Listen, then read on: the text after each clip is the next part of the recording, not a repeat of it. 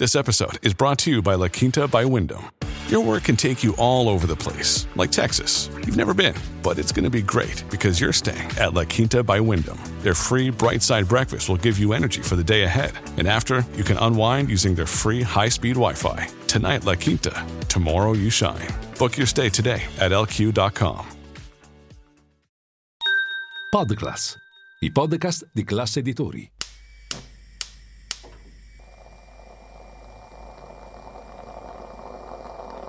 Buongiorno dal gruppo Classe Editori. Io sono Massimo Brugnone. Oggi è lunedì 25 settembre e queste sono notizie a colazione, quelle di cui hai bisogno per iniziare al meglio la tua giornata.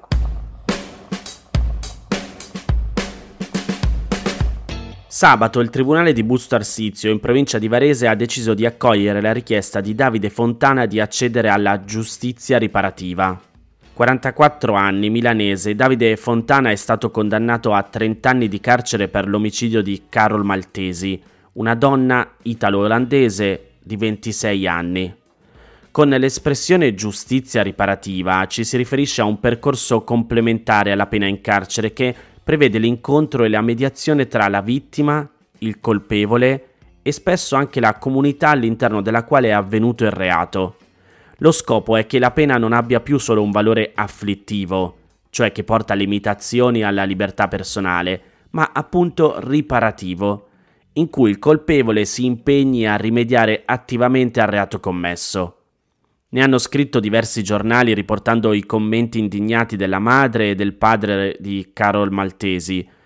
Riprendo Wired e il Post che si sono concentrati più sulla spiegazione di cosa sia effettivamente questa pratica giudiziaria. La giustizia riparativa può essere applicata a qualsiasi tipo di reato e può essere avviata anche senza la partecipazione delle vittime. È un approccio alla giustizia che esiste da tempo e in Italia è stato a lungo praticato senza essere normato. Con la recente entrata in vigore della riforma della giustizia, però, la cosiddetta riforma Cartabia, l'opportunità e le modalità di un percorso di questo tipo sono state introdotte anche nel codice di procedura penale. La giustizia riparativa si basa su due presupposti. Che ogni reato causi una frattura di tipo relazionale e sociale, tra due persone o tra più persone o tra una persona e una comunità, e che quasi mai la pena inflitta al colpevole sia di sollievo per le vittime coinvolte, che spesso continuano a soffrire dell'ingiustizia subita anche dopo la sentenza di condanna. Le testimonianze delle vittime di violenze sessuali, per esempio, mostrano spesso che la condanna dell'aggressore non porta alcuna consolazione alla rabbia e alla sofferenza che si provano. Il criminologo americano Howard Zer, considerato tra i primi promotori della giustizia riparativa, spiegò una volta in un'intervista, leggo tra virgolette queste parole, siamo molto preoccupati del fatto che le vittime non siano solo escluse dal processo giudiziario, ma che questo diventi per loro un secondo trauma. La giustizia riparativa sposta l'attenzione dalla punizione del colpevole e dal risarcimento puramente economico alla riparazione, attraverso un lavoro di incontro e soprattutto di assunzione di responsabilità.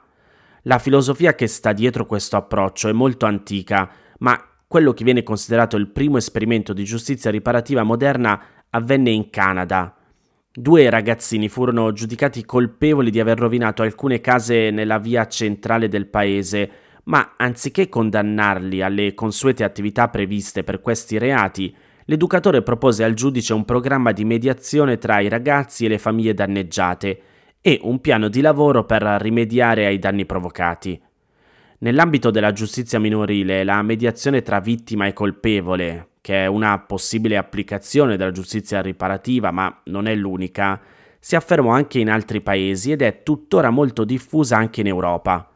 In Italia era spesso raccomandata dai servizi sociali e dai tribunali minorili già da prima dell'introduzione della riforma Cartabia, anche se raramente ci sono le risorse per metterla in atto. Può capitare, come nel caso di Fontana, che le vittime, in questo caso le parti civili del processo, i genitori o l'ex marito di Carol Maltesi, decidano di non partecipare al percorso di giustizia riparativa con il colpevole In questo caso è possibile procedere comunque con quella che viene detta vittima a specifica, cioè una o più persone che hanno subito lo stesso tipo di reato e che sentono il bisogno di partecipare a questo tipo di percorso. È quello che ha raccontato di aver fatto Benedetta Tobagi, figlia del giornalista Walter Tobagi, ucciso nel 1980 da un gruppo terroristico di estrema sinistra, che ha sempre rifiutato la mediazione diretta con i responsabili della morte del padre, ma ha preso parte con soddisfazione a un percorso di giustizia riparativa diverso, con detenuti non direttamente coinvolti nella sua storia. L'obiettivo è ridare alle vittime un senso di sicurezza, di integrità psicologica e di giustizia. Il processo di giustizia riparativa non è un ritorno all'idea di giustizia privata e neanche un'applicazione del concetto di perdono cristiano.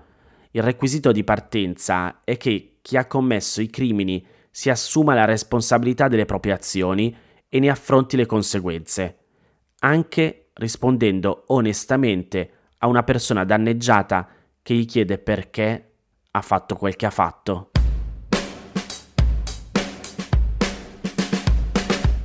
Su Repubblica c'è un interessante articolo che spiega come da parecchi anni negli Stati Uniti, così come altrove in Occidente, è in corso un dibattito sulla tassazione dei ricchi e in particolare dei super ricchi.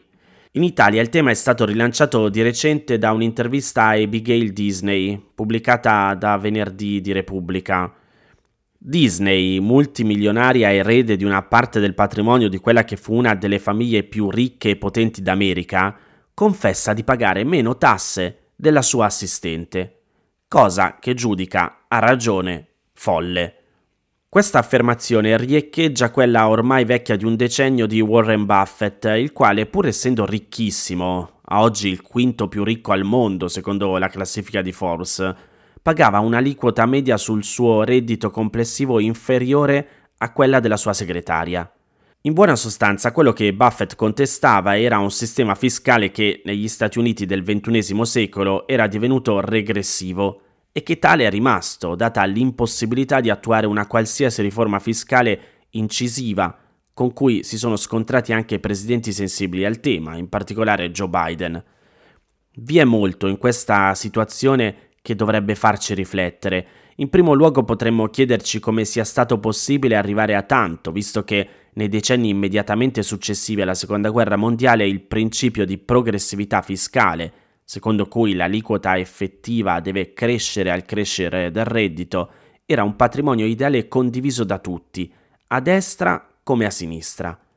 Negli Stati Uniti l'idea che i sistemi fiscali dovessero venire semplificati e le aliquote massime andassero ridotte, ancora attorno al 1975 l'aliquota massima dell'imposta sul reddito dei cittadini statunitensi era pari al 70%, in Italia nello stesso periodo era al 72%.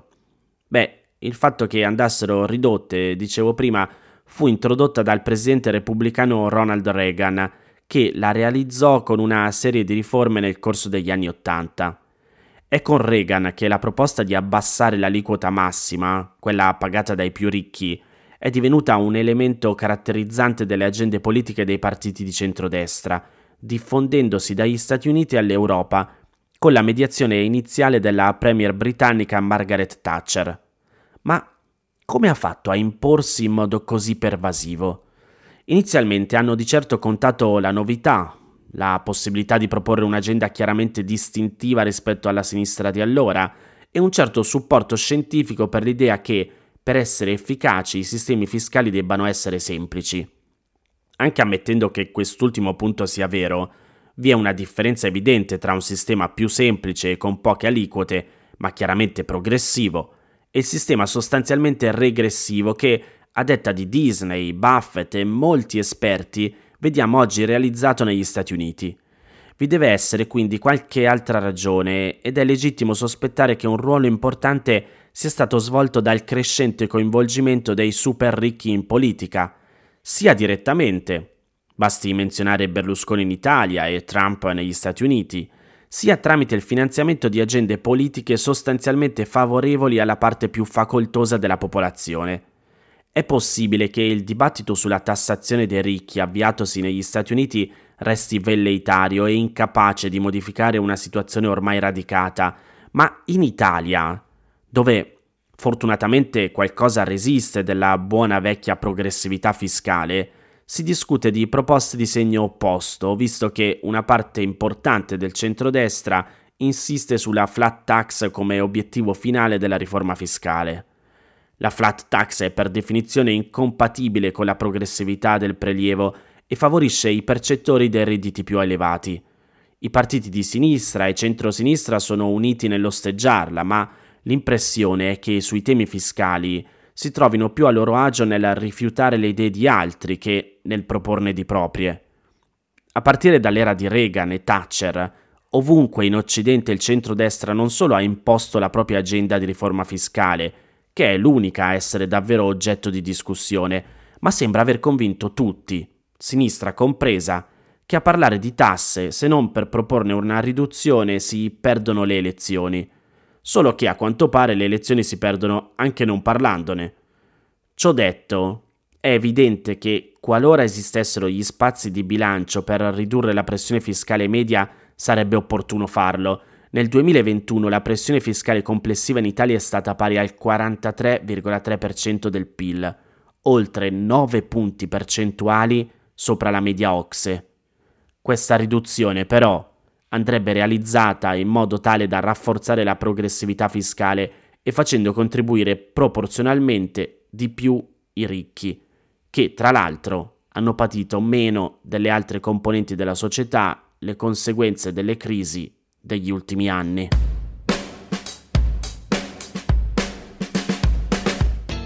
Sulla Gazzetta Ufficiale di giovedì è stato pubblicato il testo di un decreto del Ministero dell'Interno che introduce la possibilità per alcune persone migranti arrivate in Italia di versare una garanzia finanziaria allo Stato per evitare di attendere la risposta alla loro richiesta d'asilo in centri di detenzione amministrativa e di rimanere di fatto in libertà.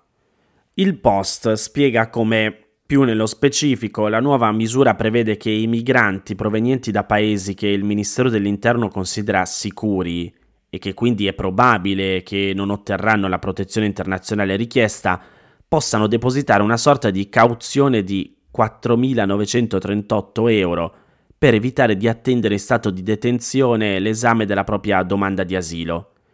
Il decreto, immediatamente operativo, è stato molto criticato dalle opposizioni e non solo. Il decreto attuativo è stato pubblicato giovedì e completa il cosiddetto decreto Cutro, approvato dal governo di Giorgia Meloni a seguito del grave naufragio di migranti avvenuto a largo delle coste di Steccato di Cutro, in Calabria, a febbraio, ve lo ricordate? Uno dei punti principali del decreto, convertito in legge a marzo, era la creazione di appositi centri che avrebbero dovuto permettere un esame accelerato delle domande di asilo delle persone migranti provenienti da paesi considerati sicuri, quindi dove il governo ritiene vengano rispettati l'ordinamento democratico e i diritti della popolazione. La definizione di paese sicuro è contenuta in una direttiva europea del 2013 e oggi il Ministero dell'Interno italiano considera sicuri 16 paesi. In pratica, secondo il decreto Cutro, le persone migranti provenienti dai paesi sicuri non devono fare lo stesso percorso di tutti gli altri, poiché è molto probabile che la loro richiesta d'asilo verrà respinta. Una volta identificati nei cosiddetti hotspot, non vanno inseriti nel normale sistema di accoglienza, ma trasferiti in centri per le procedure accelerate di frontiera, in stato di detenzione amministrativa, in attesa della risposta alla propria richiesta di protezione internazionale.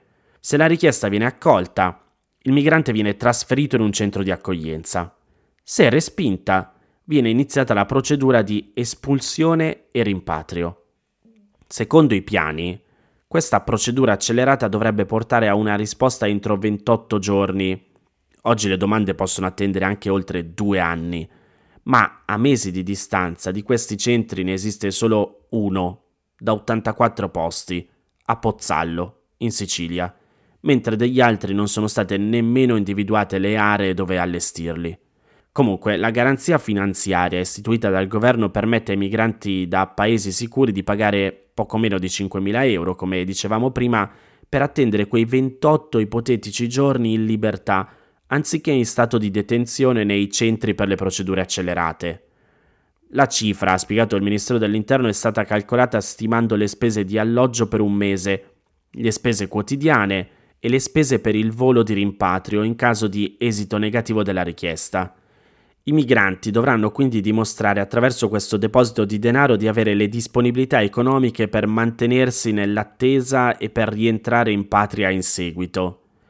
Il merito della misura è stato molto discusso ed è stata definita da alcuni incostituzionale perché di fatto introdurrebbe nel trattamento delle persone migranti una discriminazione basata sui mezzi economici.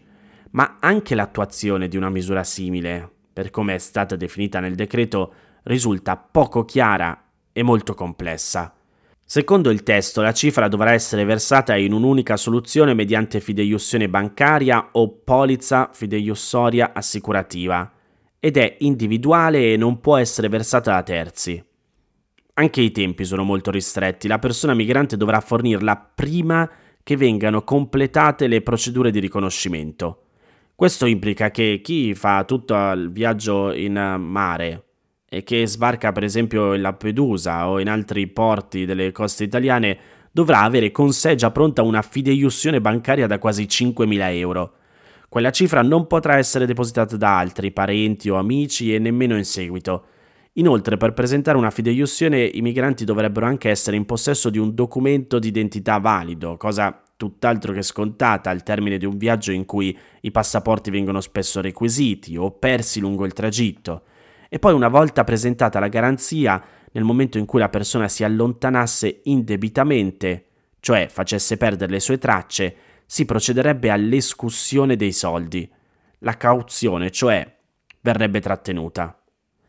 Di fronte a dubbi e perplessità, esponenti del governo hanno ribadito che la misura non si applica ai migranti destinati ai CPR, ma appunto solo a quelli dei paesi sicuri, tra cui però Peraltro, sono compresi stati come Tunisia e Nigeria, dove sono frequenti denunce di mancato rispetto dei diritti umani, e che l'ipotesi di una garanzia amministrativa era già stata prevista dai precedenti governi e che si tratterebbe di una tutela finanziaria per lo Stato.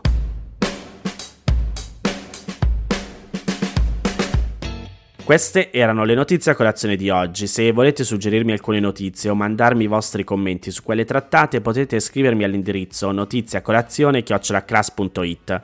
Se volete rimanere aggiornati c'è il canale Telegram di Notizia Colazione. Nel sommario della puntata trovate il link per gli altri podcast del gruppo Class Editori. Io vi aspetto domani per iniziare insieme una nuova giornata. Un saluto da Massimo Brugnone.